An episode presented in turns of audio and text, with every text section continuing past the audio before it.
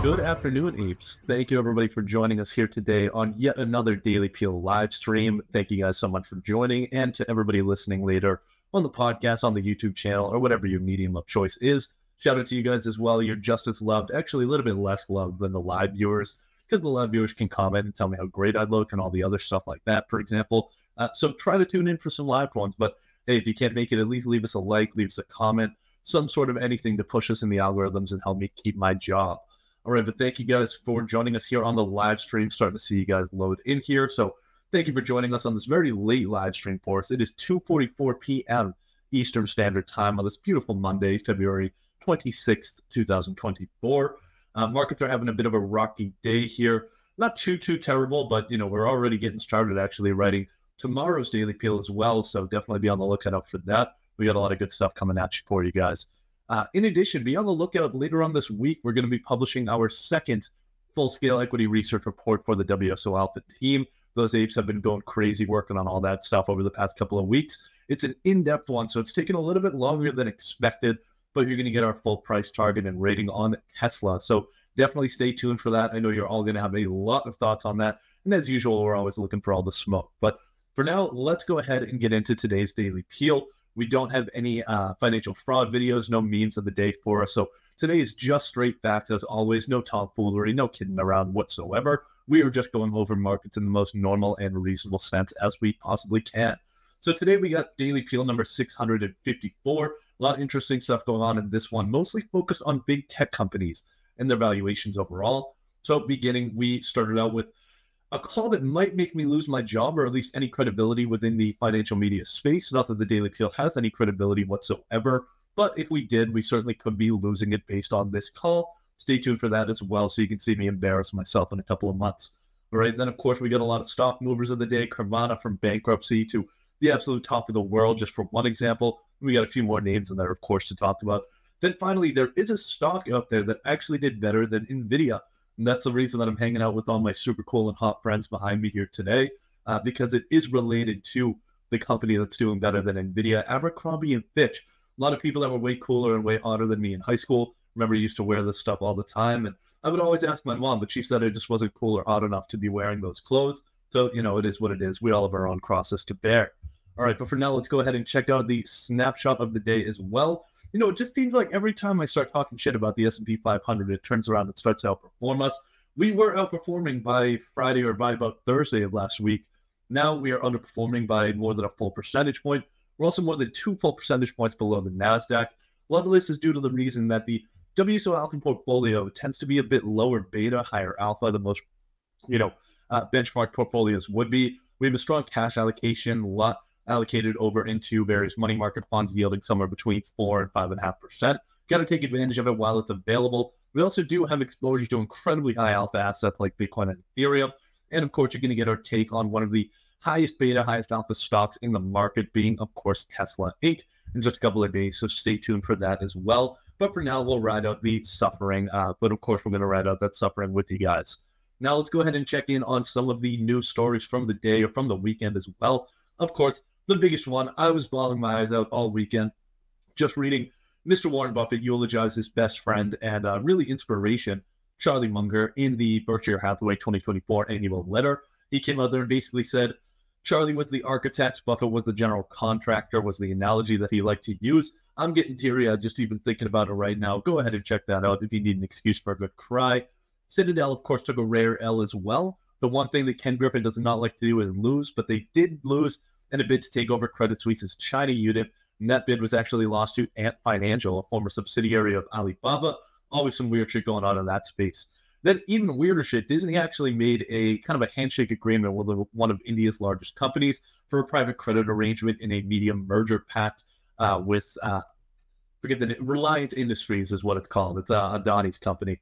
And then, of course, former president Big Dog Donnie T, he just can't stop winning. I mean, while Citadel's taken a rare L, Donald Trump is still continuing to rack up those W's, winning again in South Carolina against Nikki Haley, who is the former governor of the state of South Carolina, further solidifying Trump's bid for that Republican nomination. Shout out to Elon smoking some weed in that advertisement here today. All right, but now let's get into the big story of the day. Wasn't a huge lot of economic reports towards the end of last week, so we figured we'd dive deep into this talk about people saying, oh, you know, tech companies, the Mag 7, it's a big bubble, blah, blah, blah.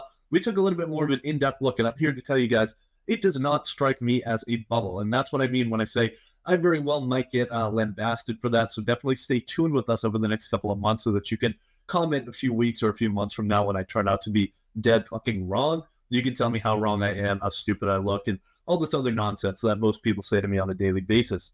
But if we go ahead and take a look at exactly what's going on here, everybody thinks that the Mag 7 isn't quite the bubble because of the concentration that these stocks have achieved. And of course, by concentration, we mean the percentage of the overall S&P 500 that are made up by just these seven stocks. Those seven stocks, of course, being Microsoft, Apple, uh, Nvidia, uh, Amazon, Google, uh, Meta, and which one did I miss? Tesla. So those, of course, are going to be the Mag 7. They make up a huge percent of the S&P 500 right now. It's really only comparable to about the 2000, you know, dot-com era bubble time period. But if we go ahead and look just a little bit deeper beyond just the concentration and just the price of these stocks, we can find that it might actually be justified that they make up this much of the S&P 500. First and foremost, we know that stock prices are basically determined by two things. And that is one, valuation multiple, and two, expected future earnings. So we go ahead and take a look at the expected future earnings of the Mag 7 versus the rest of the S&P 500, every quarter in 2023 and every quarter of 2024, except the fourth quarter, the Mag 7 is expected to outperform those of the broader index. So it does make sense that they're going to be outperforming. And it's not like earnings are beating by just a little bit. It's not like S&P 500 companies are growing earnings by 5% and the Mag 7 is at 8%. It's in the first quarter, S&P 500 companies are expected to grow at 0% overall with the Mag 7 at 35%. So it makes sense that these seven companies would be dancing on the rest of the index. If we go ahead and expand our view beyond just, you know, idiosyncratic those companies themselves, we take a little bit of a look at investor behavior, we can see that we are seeing almost no signs of bubbly behaviors from retail or other investors. So if we go ahead and take a look at margin debt, this is essentially money that uh, retail traders, for the most part, will take out, will borrow from their brokerage account providers in order to invest in companies. And so when bubbly behavior is kind of rising up, we tend to see a staunch increase in margin debt overall because people just can't get enough demand. People can't get enough shares of all the stocks that they want to buy. So they're starting to borrow at a much higher rate, using that money to invest in these companies. We are seeing margin debt at the lowest rate that it's been at since before the GFC. That is the exact opposite of bubbly behavior. We saw this tick back up in 2020 when that bubble was creating and then eventually burst.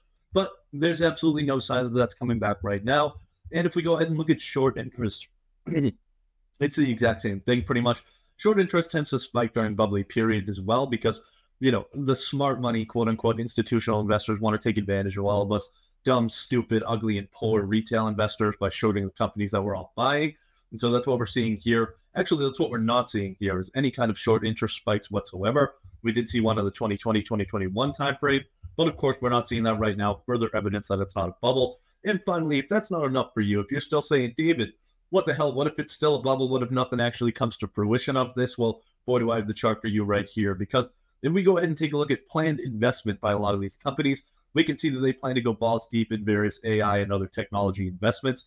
That is exactly what didn't happen during other periods of bubbly behavior, back during the dot com era, back during the damn tulip bubble in the early 15th or 16th century in the Netherlands. Actually, I think it was the 17th century. But either way, we are not really seeing any signs of a bubble beyond just that concentration figure.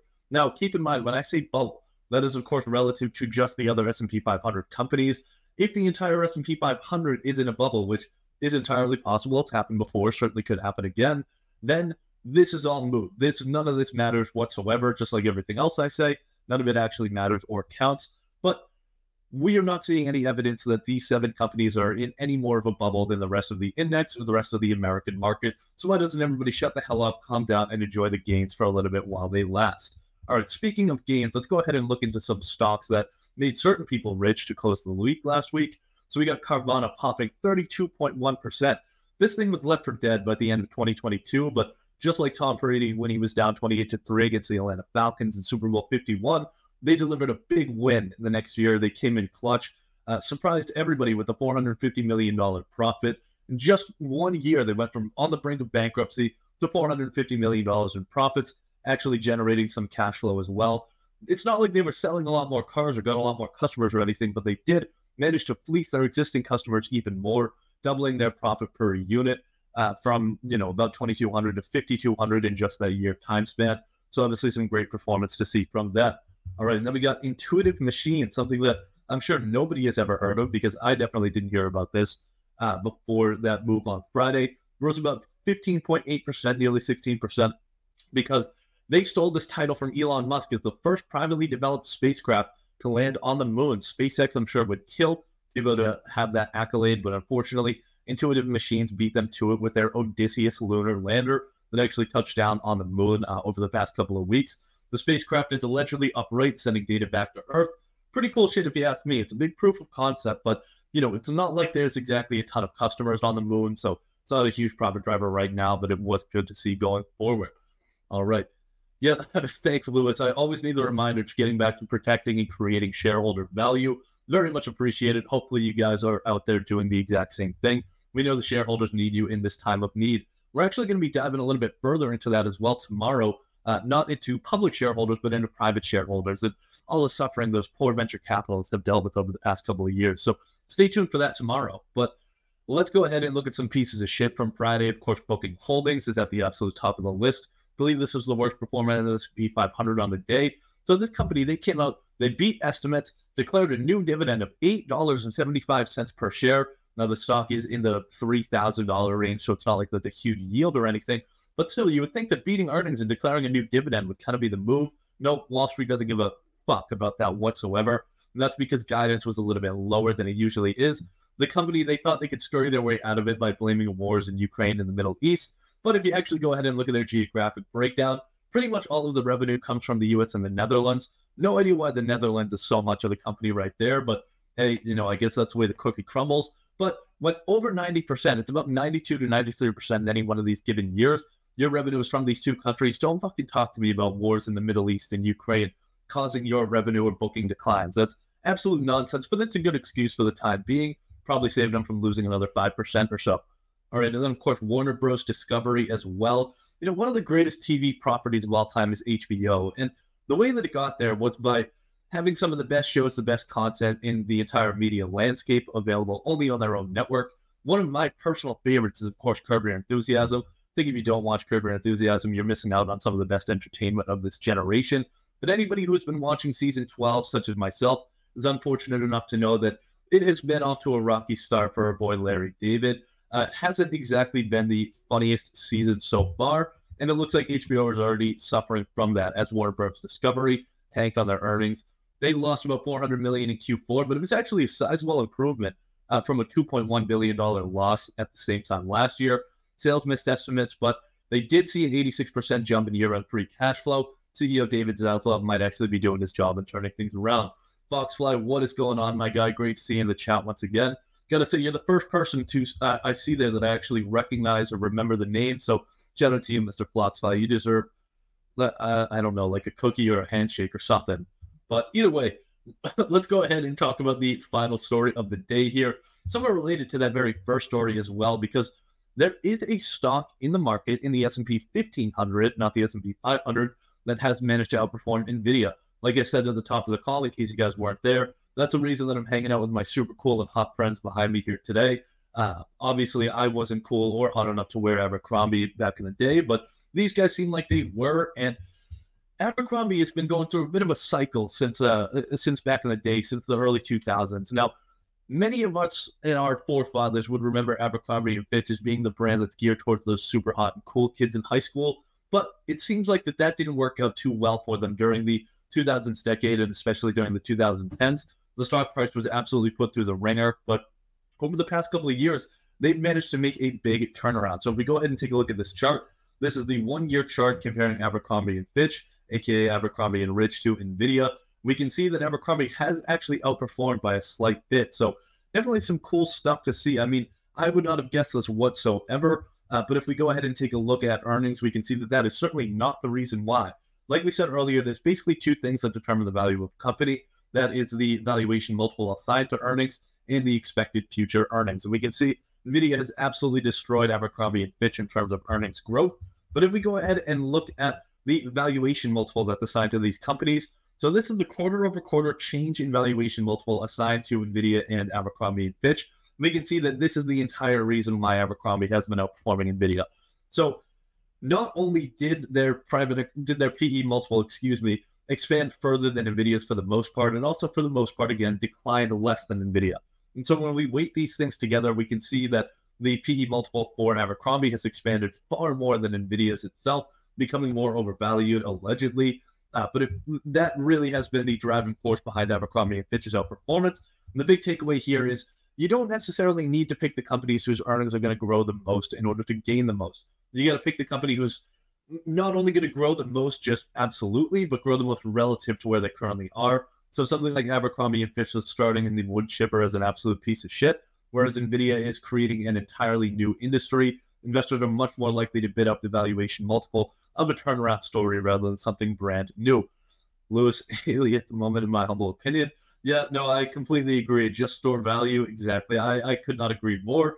Uh, we uh, hopefully we'll we'll be talking a little bit more about that stuff going forward as well because it's going to be pretty important to see what kind of legislation policies pass, especially related to foreign policy and the United States involvement in foreign wars going forward. Could be big for the Defense Department as well, there, Louis. So I think you're probably paying attention to the right things there. But either way, let's go ahead and finish off with the big questions. What underrated stocks are going to dominate the market this year? Is there a next Abercrombie and Fitch that's going to outperform OpenAI, Microsoft, whatever other companies you want to ascribe them to? But we'll see if anything can dominate these big tech companies going forward. Shout out to Abercrombie and Fitch, the people's stock. All right, and then of course we had to finish off the day with a related quote, also from our boy Warren after he published his annual report and uh, shareholder letter over this past weekend, going back to one of his most famous quotes where he said, it's far better to buy a wonderful company at a fair price than a fair company at a wonderful price. Now, if you took this perspective, going back to the previous section that we were just talking about, you absolutely would have been buying Nvidia instead of Abercrombie and Fitch. It's not like Nvidia did too bad, but it's always something to consider. Uh, now, finishing things up for the day, of course, thank you guys so much for joining us here once again. Make sure to leave us like, subscribe, everything like that on the YouTube, on the podcast channel, anything to push our content further, as long as you're only saying nice things. Because, like I always say, if you say something mean, I will find you and I will come and burn your house down. So make sure to go ahead and give us all the bananas right there and tell me how much you love Daily Peel. Always love to hear that. Either way, thank you guys so much for joining us here today. Always love to have you on the live stream and love you guys that listen in later on as well. It is pretty late for us here, 3:01 p.m. Eastern time here too. We will be much earlier, back to our regularly scheduled programming tomorrow at about 11:30 a.m. Eastern Standard Time. So we will see you guys then. Hope everybody has a wonderful rest of your day. Otherwise, happy investing, happy trading. Louis, thank you, man. I appreciate the support. We're actually thinking about doing uh, some live streams reacting to earnings reports for the next earnings season as well, which I think would be pretty cool because I almost shit myself when I see numbers like Nvidia's for the last quarter. And I would love to ship myself live on screen with you guys joining. So once again, happy investing, happy trading. Thank you guys for joining us here today. Peace out to Lewis and Foxfly and all you other commenters. Love you guys. Have a great one. Bye now. And thanks to you, my listeners at Wall Street Oasis. If you have any suggestions whatsoever, please don't hesitate to send them my way, patrick at wallstreetoasis.com. Until next time.